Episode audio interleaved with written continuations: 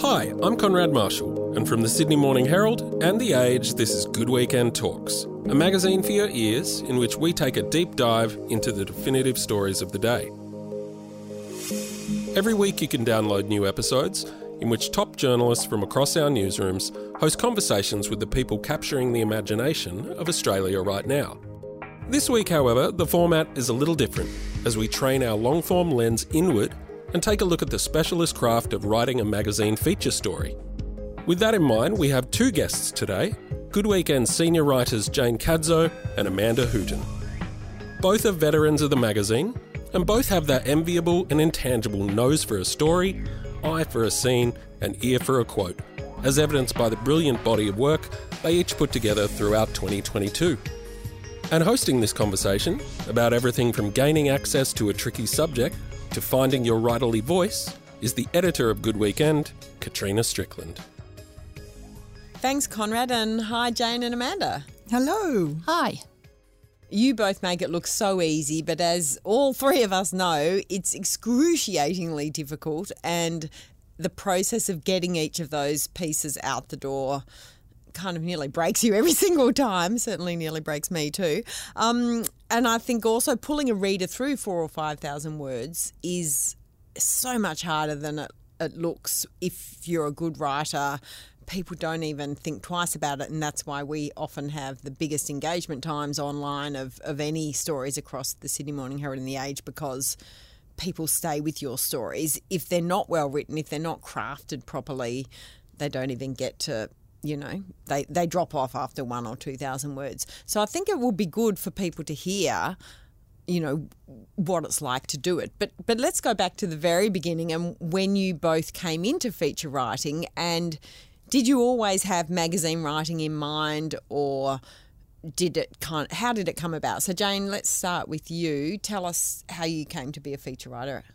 Well, I started out um, as a cadet, you know, journalist uh, on the Courier-Mail actually, and uh, for years I did news reporting, um, but I always loved um, what we called colour writing, you know, in the news pages. And I think it, I just sort of moved um, naturally from that. When I then worked at The Australian, I started writing a lot of features stuff then, and then came to Good Weekend. I mean, I, I decided to sort of look for a career in journalism. I didn't train as a cadet like Jane. I, I did a, a university degree in English and history, and you know, got to the end of my university career and thought, well, what do I do now? You know, I'm I'm trained to do precisely nothing. Right. Yeah, exactly. Mm-hmm. But I had always been an incredibly voracious reader, and not a reader of the news. Um, I never read the newspapers, in fact, terribly. What a terrible admission, but but that's the truth. And um, and you will know, Katrina, that even now I perhaps am not always as up-to-date on the news as I could be. But I did love feature writing, and um, I loved feature stories. You know, I, I read The New Yorker at university and Vanity Fair. I just thought that whole kind of world of those big, long, juicy stories was just so gorgeous. Um, and so when I, I got some work experience, that's what happened to me. I was... I went to university in the U K. I got some work experience at the Scotsman newspaper in Edinburgh just for two weeks um, after I finished university. And the only place on the paper that would take me for work experience was the Weekend magazine. And so I went there and did two weeks work experience and wrote one story, a thousand-word story, a, a, a, guide, a visitor's guide to St Andrews, actually, which was where I, where I went to university. And then at the end of that two weeks, the editor, who was a terrific woman, um, said, do you want to have another two weeks? And if you, you know, the whole deal was if you write anything and get it published, we'll pay you, but otherwise you don't get anything. And so that was, and I stayed at the at the Scotsman for two years on that basis. So I learned very quickly how to actually get a story published. And I was always writing feature stories because that's where I sat in the paper. Um, and also I had no training, like Jane would have got legal training and shorthand training and, you know, specific um, skills to be a news reporter, and I had none of those skills, so all I could do was magazine writing. But it sounds like that was perfectly it pitched was. to your interests yes. anyway. That yeah. was where you would have wanted to go. You just went there quicker. Absolutely, yeah. And I only later did I realise what a privilege it was, really, that, you know, um, people spend a, lot, a long time in their career trying to get to feature writing, and yeah, I was just you got there very, right. The... I was just really lucky. But I used to, you know, I used to feel like the news reporters were the real journalists. You know, I, I, I always sort of felt like I wasn't quite up to up to the mark. You know, I wasn't kind of um, well trained enough to be a to be a, a news reporter. Yeah. And then you came back to Australia and joined Good Weekend. Exactly. I got a job down in London after two years at the Scotsman. Um, I worked for the Daily Telegraph in London, and then I came back to Australia and got a job at at Good Weekend. Yeah, yeah. So. And Jane, how would you differentiate feature writing from news reporting, having done both? What would you say the main difference with a, a magazine feature versus, say, a news review or insight, you know, news feature? Well, I mean, apart from the obvious one of length, uh, you know, so that means you're thinking in a different way to start with. I was never actually very good at um, news writing. I, I I didn't like the, the speed of having to, you know, bash. Some people love that adrenaline of get the story out in an hour. I, I my brain just works more slowly than that. So I was um, uh, that side of it didn't appeal to me. And also, you know, I remember situations where I'd be sort of at a press conference, and this was in the days when everybody ran off to a, a um, a public phone to phone mm. in their oh, stories yes. before mobiles. And I'd be the one sort of standing there and everybody else had scattered to the phones, and I'm thinking, what did I miss? You know, what, what what's the story? And, you know, so I was not suited to it. Uh, I mean, once I started uh, feature writing, I just love the luxury of being able to really just treat a subject, uh, give it the time and, and the um, depth and the kind of... Um, the nuance that a, a news story is about, you know, A B C, who, when, where, what, why. Um, and a feature story, as we know, is is about keeping entertaining people as well as informing them. The news story is designed to be um, finished at any point. So the, the first paragraph's got the most, the main mm. information and so on, so... most people aren't going to get to the bottom, whereas with a feature story, we're hoping that people will get to the end and that there will they'll find it worthwhile to have got to the end because, yeah. you know, there's a, a conclusion to the story. And there's a lot of contextualising and colour, but also analysis, isn't there? Um, talking with another one of our writers once, I remember we kind of came to the conclusion that in a news story, or particularly, say, in an investigative piece, it's pretty black and white. Like you're either on this, you know, you're painting a picture that's black and white, whereas we're all about the greys, aren't we? Even if you're doing a profile on someone, you're yeah. you're painting in the nuance, as you say, Jane. You're not you're not trying to say they're good or bad. It's all about the complexity of the human. Amanda, tell us a bit about that, because you really have to put yourself in it. I guess that's what I'm saying. And you're making a million little judgment judgments yeah. all the way through on whether you're being too kind or too tough yeah. or include this or not include that. Tell us a bit about that. Yeah. Well, I suppose that one of the one of the kind of um, intricacies of being a generalist feature writer, um, I suppose, you know, with news writing, so most most news reporters have a beat. So they have a, an area of expertise, and so they know a lot about the subject before they write their daily pieces. Whereas I always feel like I know nothing about almost everything I write about. Um, You're coming is, from a standing start. You are, absolutely. That's right. And so um, all of those judgments and all of those decisions and all of that, you know, I often think of a feature as a kind of knowledge-gathering experience for both the writer and the reader. Mm. Um, and so part of the way you pull a person through a story is by... Um, kind of, I think, is by that journey of discovery. Um, and even if it's a profile, you know, I wrote a story about Fiona Wood earlier in the year, and I kind of thought I knew about Fiona Wood. She's the such doctor. A, yes, yeah. the, she's the famous um, uh, Australian, well, born in England, but Australian surgeon who developed um, spray-on skin after and, and became very famous after the Bali bombings. And, you know, and I sort of thought I had a bit of information about her. I sort of had her name in my head, and she's one of those people that's kind of in the in the ether of Australian um, icons, I suppose. You know, she was Australian of the Year and stuff like that. But just finding out the sort of detail of her life and you know, kind of building that picture for myself as much as the mm. reader. You know, that that was the kind of process of feature writing in a way, is to kind of um, to to build this picture that is that is interesting. And of course, you have to. There's there's way too much information in in a life to include all of it, but to find the things that you really. that really explain the subject or the person. I always remember in my first job at the Scotsman, actually it was the design editor took me out for a beer one night, and we was, he was a great guy, and we were sitting there, and he said, I was sort of saying, how do you write a feature, you know? And um, he said, you think of the thing that is, that if you were sitting here with me in the pub, you think of the thing that is the the, the first thing you would tell me about a story. That's the thing you start the feature with, and you go like that. You know, yeah. You just try to find the most interesting anecdotes, and you you you you build. You know, you kind of connect them together. That's, you know, that's how you interest people, and that's how you kind of keep people engaged, and that's how you sort of tell tell the story.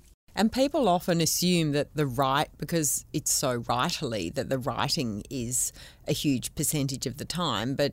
Say you spend a good few weeks, you know, three or four weeks on a feature, which most mm. of ours do yeah, take, which absolutely. Also surprises people. Yeah. How much of that would be the researching and interviewing and colour gathering, and how much would be the writing, would you say? I think journalists, I mean, it'd be. Re- I'd, I'd love to know what Jane would say to this, because I always think Jane's features are like this amazing combination of obviously incredible research. You've always spoken to so many people, Jane. That's amazing. Uh, and people who are I, hard I'd to get too to. Too many. I'm a tragic over-researcher, actually. Well, that's right. And so people are different, whereas I am always – I think it's because I'm more comfortable with the writing part of it.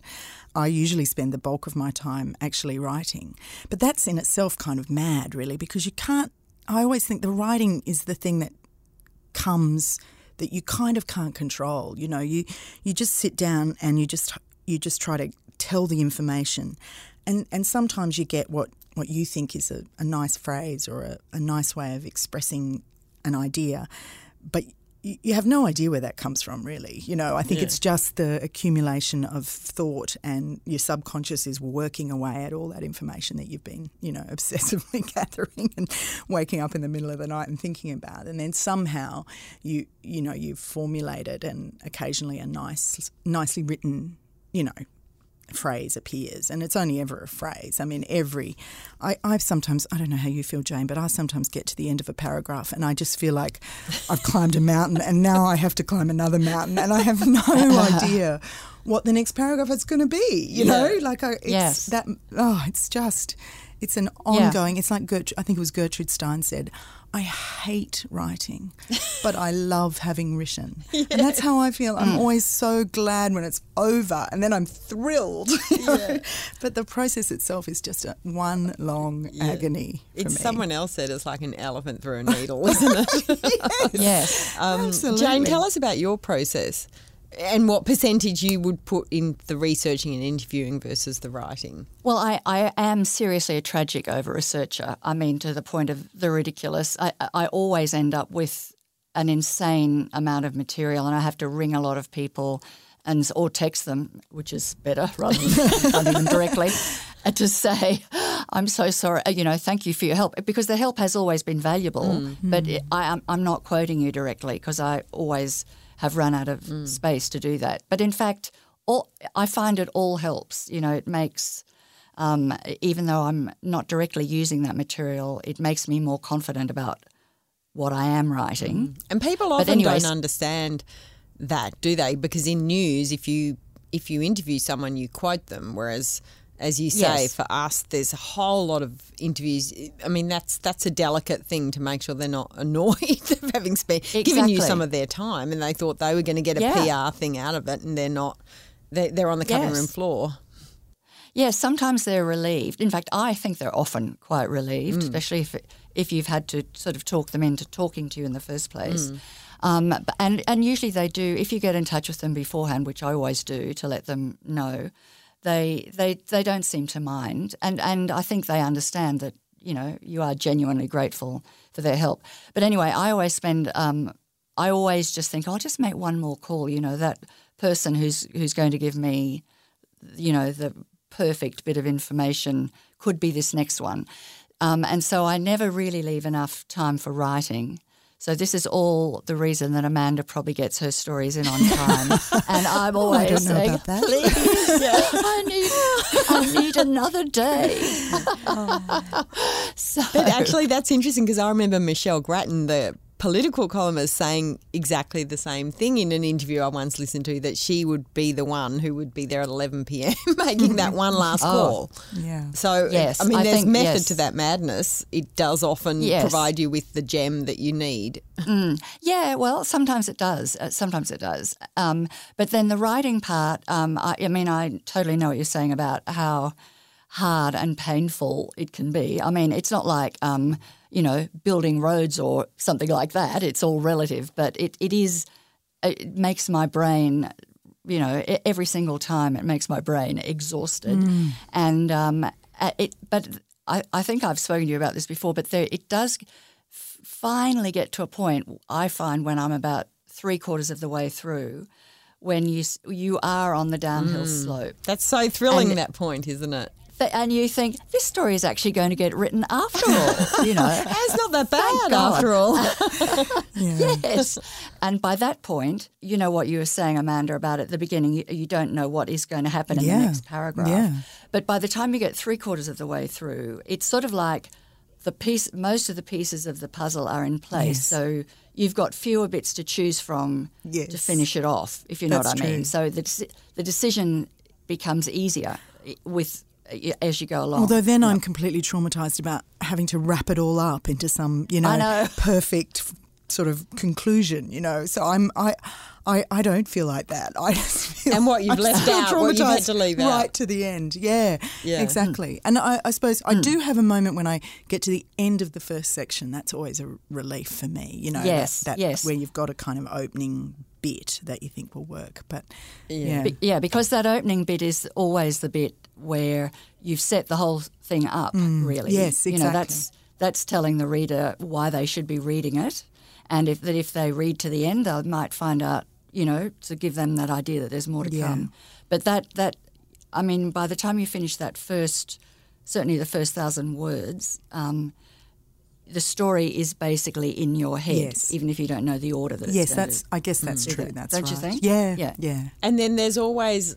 Tell me if you agree with this. There's always that time, like say you're on that down, downhill slope, Jane, and you think, oh, I've only got eight hundred words to go. Mm. But then once you've got those eight hundred in, it always then takes double what you assume the next final synthesising of, like, so then you've got your four thousand words, but then you kind of need to somehow. Do you find that, or have you got it to where it's I, you're pretty happy I by think then? I, I think I do it along the way. Right, okay. I think I, I'm I'm a, I'm a really slow writer, but by the uh, but I don't um, do a big revision or anything. I've got I've by the time I get to the end, I've finished. Yes. That's so interesting because um, yeah.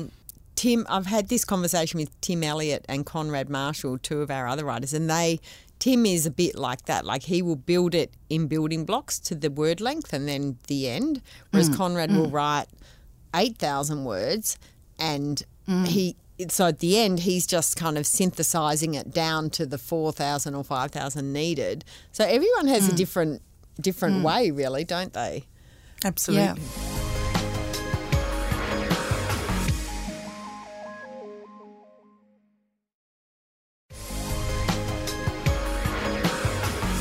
Jane, we've often talked about what makes someone a magazine profile, and you've always said, which I think is such a good point, that just because someone's doing something amazing or is in the public eye does not mean that they would warrant a magazine profile. So what is it that mm. tips them into magazine worthy? Yeah, because, um, you know, worthy but dull is, is definitely, you know, you don't us.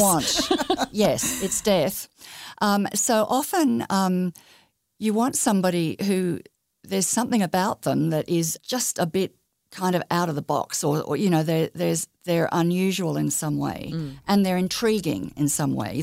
They're the sort of person that you would like to know more about. Mm. Yeah, it's really hard to define.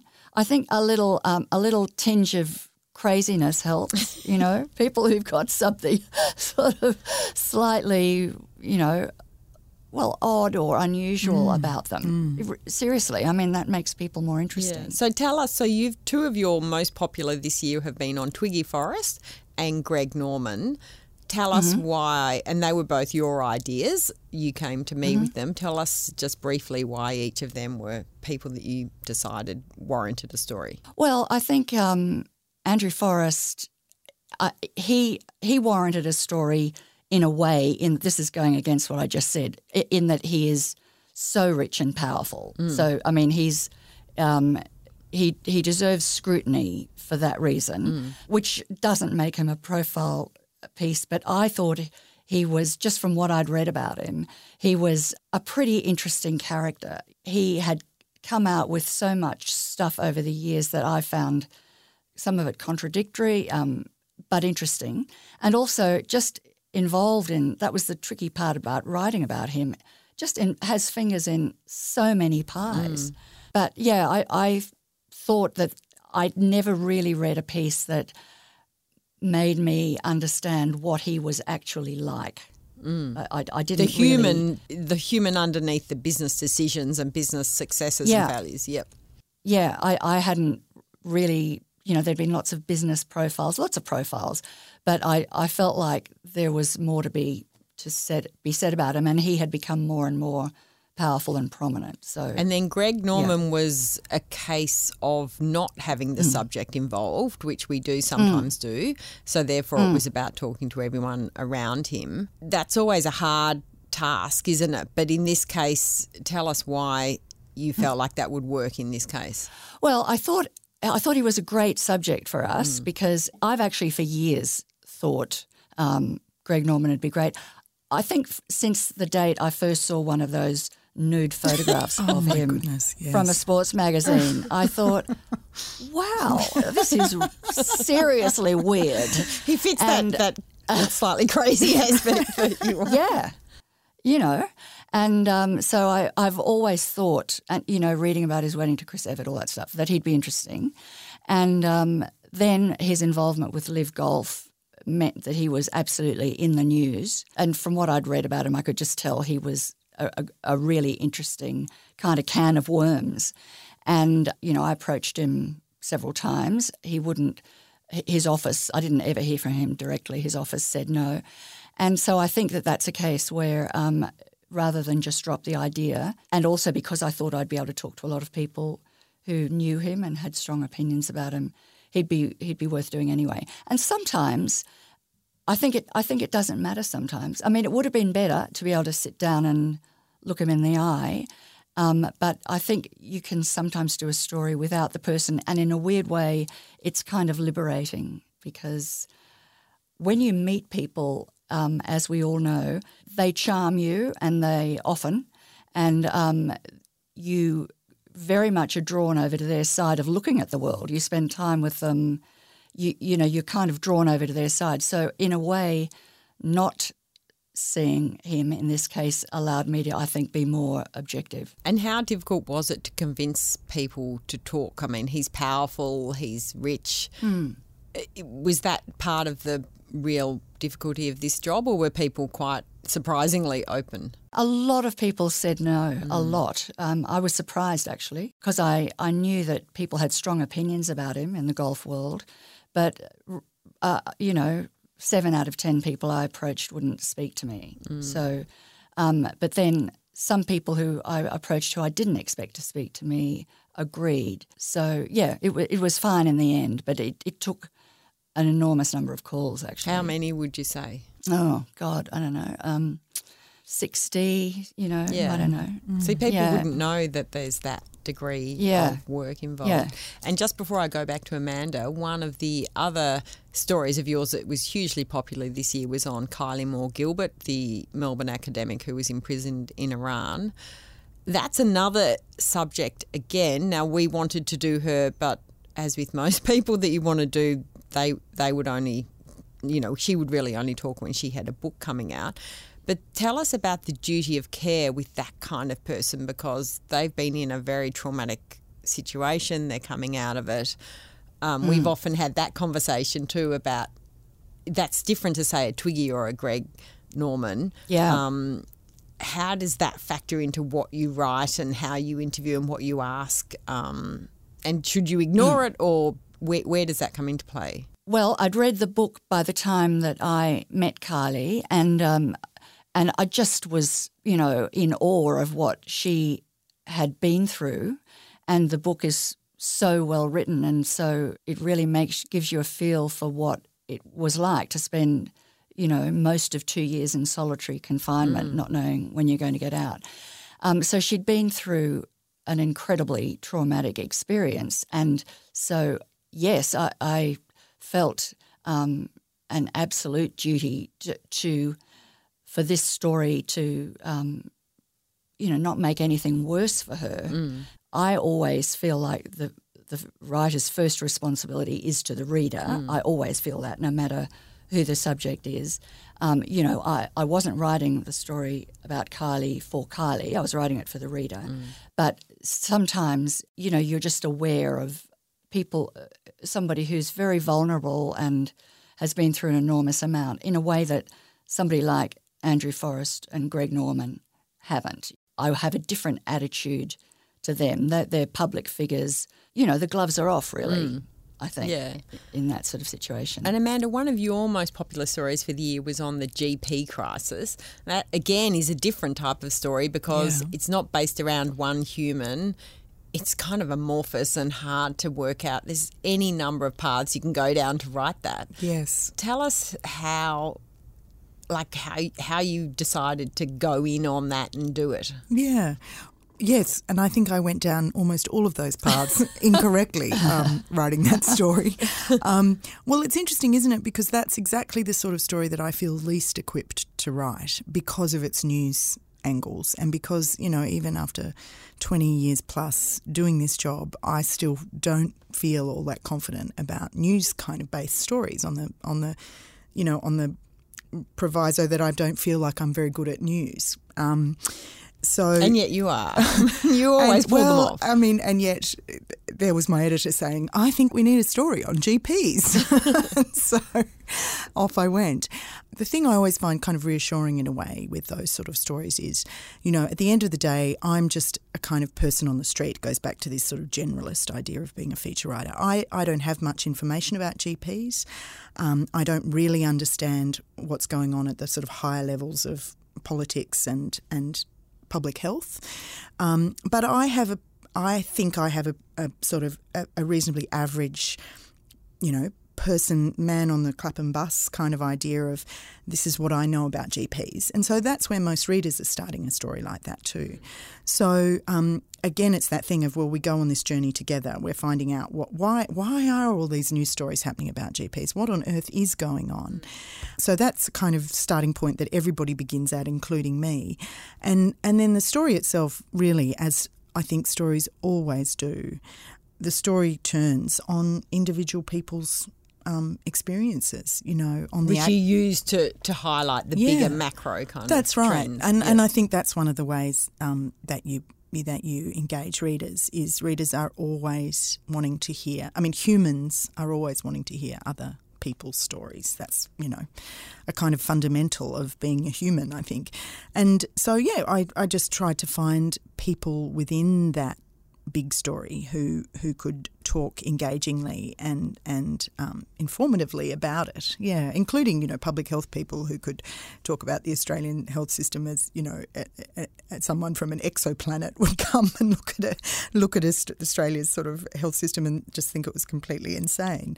Um, so people who have a, you know, people are, are, who can describe Um, sort of the nuts and bolts of those kind of stories in interesting ways are really a godsend. Yeah, well, you just sort of try to plot a way through and, and I guess on the way. It's so diverse and diffuse, that kind of story, isn't yeah. it? So you have to find a path through. That's yeah. right. And in, and in a way um, you have to just kind of try to identify the, fa- the the major themes as you're going along, and then try to find ways of sort of elucidating those themes, I, I guess. It's it's, but it's such an inexact science, you know. You really, I mean, and I, and that's where I think editing is really important, because I, I know you and I, you know, we had a lot of discussion about that. And I'm like Jane, I like to write the story and have the story done when I finish the you know, final word.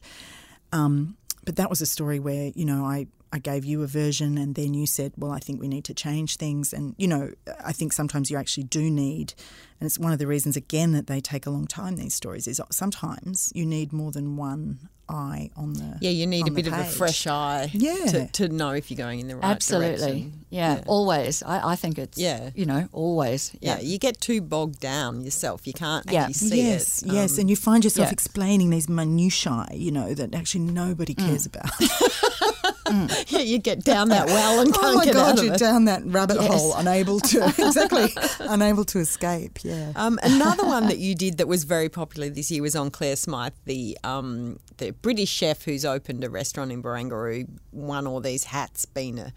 And that was another, another kind of increasingly common story, which is how to get the P Rs out of the way yes, and yes, stop them right. from stage managing it to within an inch of its life, yes. which will actually kill the story. Yes. This has become more common. Absolutely. Um, tell us what the issue is and how you kind of bat them away, because I think, again, a lot of – it would be quite useful for P R people to understand that – Actually, yeah. it's doing a disservice if you try and control it too much. Yeah, Tell absolutely. Tell us how you get through that. Well, it, there's there isn't really a formula. Um, mm. I mean, Other than go away. I mean, I think sometimes you have to uh, you have to kind of um, accede to the P R's initial setup, because that's the only way you will ever get access to the person. Mm.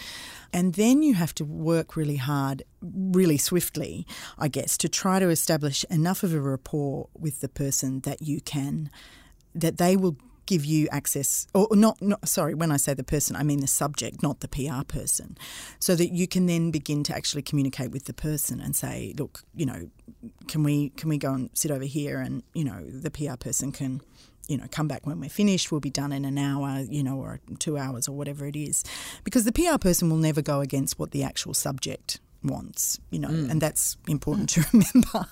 Um, their power, you know, is about controlling access to the person. But once you've got to the person, then then the person has a will. You know, it's one of the deep frustrations, because often that doesn't happen and you only get access when the interview is starting, and you've got no choice about how the setup works. And once upon a time, we just used to say, well, we will not do the story if the if the P R is in the room. But we we just can't do that anymore, because the, the rise of of the P R sort of industry is such that many people, and the more famous they get, the harder it is to extract them out of that, out of the P R kind of milieu.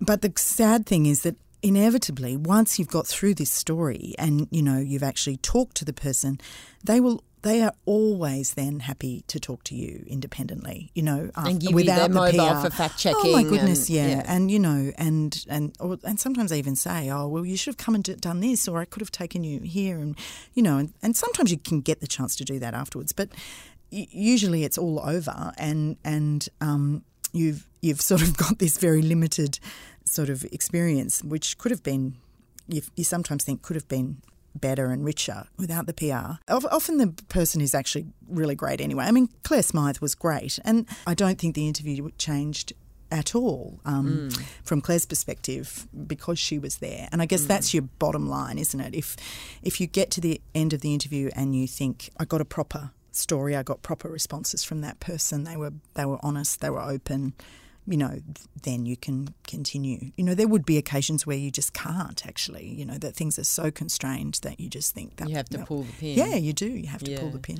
And I think, Jane, what would you say, and obviously this is predicated on the fact that there are fantastic P Rs who of really course. do help, mm. yeah. but what do we want them to understand, that really getting out of the way helps the story, which helps them in a funny way? What, what else would you yes. kind of say? Yeah, no, well, that that's absolutely it. If there's a P R who, and, you know, and P Rs are, they're there and they're never going to completely go away, but it's uh, if they understand what feature writing is about, and that, that they're best served by um, allowing you to get on with the job, um, you know, that's that's the most you can hope for. I love it when you do a story where um, really the P R is not much in the picture at all, mm. you know. Um, because readers yeah. re- readers respond best to the messiness of life, because that's real. Yeah. They don't they yes, don't exactly. really respond no, to the airbrushed, which we don't yeah. do, but but you yeah. don't want someone getting in the way of of the yeah. nuanced greys. Mm. Yeah, and really I th- having somebody in the room, um, I I mean I, I still am in favour of saying, don't want to do this, I'm sorry. Mm. You know, I, I, I think if if at all possible we should do that, because it just does it does change the dynamic. Mm. It's just, don't you think? Yeah, it, even definitely. if they're It it just does, mm. and um, so they really need to uh, understand that it it just becomes a different. And then you, you know, if you're describing the situation, you really need to say, you know, and the P R's sitting right there as well. You know what mm. I mean? It's sort of otherwise, it, it we are colluding a bit with the, um, you know, it's it's difficult, and I know what you're saying, Amanda. You, It does, and I know exactly what you're saying, Amanda, it de- and it depends on the sort of person you're interviewing. Mm. There just may mm. not be that option, but uh, it's worth, it is worth pushing for it. It changes the intimacy, doesn't it? Mm. Mm. We talk about two of us as a palate cleanser after one of these big features, because it's, you know, these features take a lot out of you. I don't think any mm. of our writers get to the end of a four or five thousand word feature and aren't utterly exhausted. Yeah. Two of us, one of our most popular sections, it's two people in their relationship, it's a thousand words, it's a lot shorter. Jane, how do you just love that, that little palate cleanser in between? Like, you couldn't go straight from one big feature right on to the next, could you? Well, I mean, you can, but it's, and you know, the funny thing is um, that it, um, Amanda and I, we were talking about this before, it's the thing of um, you just finish one absolutely exhausting story, and then If if you are starting another big story, there's that weird thing where you think, oh, this one will be easy. You know, this one should be no trouble at all. I, I, it's it's just so bizarre. You'd think after all these years you'd have figured out. No, that, the triumph no. of hope over experience, isn't it? Yeah, it is. It's so bizarre. But anyway, um, but it is nice to do a two of us. And, and they are um, – I mean, I know we sound like we're kind of whining about how hard our job is, uh, yeah. but two of us is, are actually um, more challenging than they might look to, because it, mm. it is, you know, it's the words of the two people you're interviewing, but um, they are shaped into, and you know, highly edited as, as mm. um, and so it's asking questions, I guess, that are going to, um, so that the two statements from each person are going to work together. It, it's so mm. I, I don't find it easy at, at all. I enjoy no. it because it's um, you know, short and a brisk, you know, palate cleanser, as you say. But it's um, I think some people, I've never found them easy. I think some people do find them relatively easy, but f- I don't for some reason. No, they're just relatively easier. yeah, yeah, yeah, yeah. They're different. Yeah. It's different. And Jane, mm. you're most popular with Sarah Hansen Young and Ben Oquist, who mm-hmm. um, got married um, this year. Yeah. So people love a love story, don't they? And Amanda, yeah. your your most popular two of us for this year was Alex Miller, the writer, and his wife Stephanie. Yes, that's that's it. That's as simple as that. People do love a love story, and yeah. they love people who, and you know, I do think too. I know with Alex and Stephanie, it was interesting. You always think people are going to be very private about, you know, that aspect of their life or that emotional kind of connection. Um, mm. But sometimes people just love to tell that story, you know. Mm. I mean, Alex and Stephanie have been together for so long, and I think it was a real celebration, you know, of of, of this love affair. And, and they both had such vivid memories of the first night that they sort of got together, where they'd seen each other at at university. They were both training to be teachers, and then they'd fancied the pants off each other, you know, from the moment they saw each other. But they never communicated. They, I don't think they ever spoke from what they said until this night at the pub, where they basically just sat on waiting and waiting until everybody else had left, and then they kind of had this moment. And they kissed without ever having spoken. I mean, they just – I think I think um, Alex said to Stephanie, you you might be cold down there. Why don't you come and sit a bit closer? You know, that was his big line, as he said. And then she just came down and they kissed. And I think they – and what was so lovely was when they told that story. Sometimes, Jane, I'm sure you'll find this, you get two very different versions of a story, and yeah, that's I love really that. interesting. I love that. Yeah, because yeah. mm. people have really different perspectives mm. on things. Mm. But both versions of that story were Alex and Stephanie's version were were almost identical. You know, mm. they they mm. they have either preserved a completely um, unified version of that story. They've told it so they've many told times. It so many times, exactly, yeah. that they've built it together, or or they just have a really. It's a sort of. It's almost symbolic of their relationship, you know, which I I think is a very unified one. Yeah. Mm. The thing I, I love about Two of Us is, is um actually is the sort of bravery of the people who you interview. You know what I mean? Because it's. It, it, it always requires such candour, yes. and um, for it to work at all. And um, people are amazing, you know. Yeah, because they do it separately. That, yeah, don't they, Jane? I mean, it, mm. readers may not know that, but you don't interview them together. It's not like no, they get right. to kind of talk to mm. each other mm. in the course of it. They they have, like you say, they have to go into a room just with the journalist and tell their story alone, not knowing really what the other person might say. Yeah, and it's so personal by its nature, mm. what they're what they're telling you, and um, yeah, I admire them for it. And it's like a sixty to ninety minute interview per per person, mm. which yeah. people mm. wouldn't know either. Just wrapping up quickly, any big ambitions for next year, or is the process of what feature writing is that you just kind of, you know, it's just more stories and more good stories? And Jane, to start with um, you. Well, I always think, now next year I'm going to be much quicker. I'm going to get those stories done just smoothly and quickly, you know, no sort of sobbing at deadline time. It'll be no angst. It'll be no angst, no waking up in the middle of the night. Um, it'll all be smooth and fine. I do think that every year. It's pathetic. But no, well, I, the... I mean, it's fun. I do love it. And so it's nice to think, you know, who, who knows what, what next year will hold. We'll throw up. What mm. about you, Amanda? Oh, I'm exactly the same. I, I, I just think to myself, next year I'm going to stop procrastinating, and um, and I'm going to find some thing, some some some little technique or some strategy is just going to unlock this whole process, and it's just going to mm. flow, mm. and and it's going to be easy, and the process is going to become enjoyable, not just the kind of finished result. Um, yeah, and and so yeah, but that hope springs eternal. That's my dream that's a, for twenty twenty-three. Yeah. Okay. Um, thank you, Jane. Thank you, Amanda. Two of the best feature magazine writers in the country. Um, and thank you also to everyone for listening to Good Weekend Talks this year. We'll be back January twenty-eighth next year, but we'll be resurfacing some of the best of the year over the summer break. And have a wonderful Christmas and summer break to you.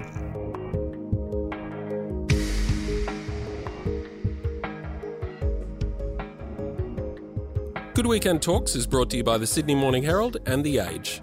Subscriptions power our newsrooms. To support independent journalism, search Subscribe Sydney Morning Herald or The Age. And if you enjoyed this episode, please remember to subscribe, rate and comment wherever you get your podcasts. This episode of Good Weekend Talks is produced by Julia Carr-Katzel. Editing from Conrad Marshall, Tom McKendrick is head of audio, and Katrina Strickland is the editor of Good Weekend.